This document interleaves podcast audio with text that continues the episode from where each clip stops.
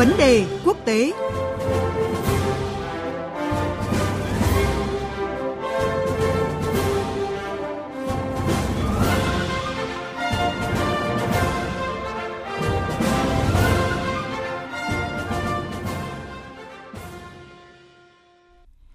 Thưa quý vị và các bạn, Chảo lửa Trung Đông tiếp tục nóng lên từng ngày với các đợt nã pháo ăn miếng trả miếng không qua nhượng giữa lực lượng Israel và phong trào Hamas phía Palestine.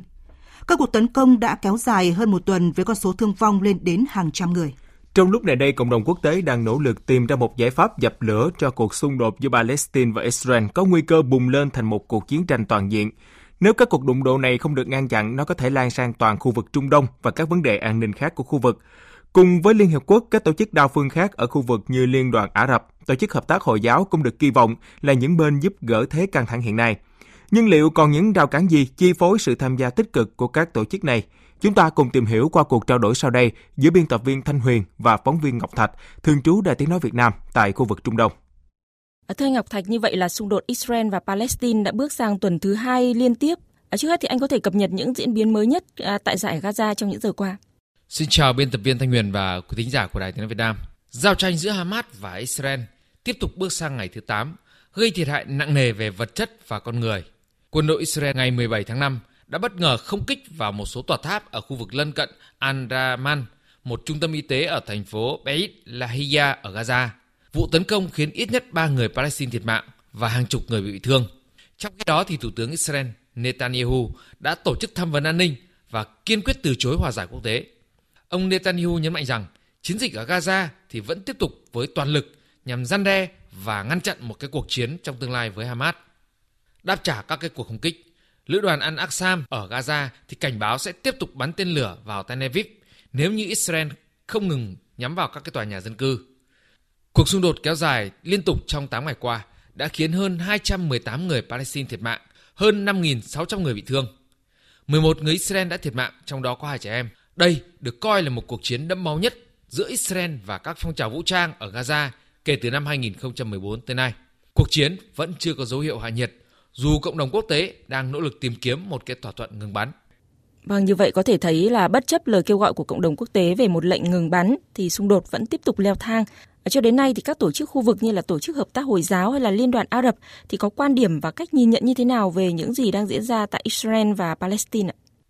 Nếu như theo dõi tình hình khu vực Trung Đông, có thể thấy cái cuộc xung đột ở Gaza lần này ác liệt nhất kể từ năm 2014 tới nay. Đáng chú ý, khác với các cái lần xung đột trước đây hay là các vấn đề nóng khác của khu vực, trong cái cuộc xung đột Israel-Palestine lần này, thì Tổ chức Hợp tác Hồi giáo hay là Liên đoàn Ả Rập đã sớm họp khẩn và ra tuyên bố khẳng định lập trường quan điểm rất là rõ ràng. Tổ chức Hợp tác Hồi giáo thì đã lên án các cái cuộc tấn công của Israel và cho rằng đây là hành động vi phạm luật pháp quốc tế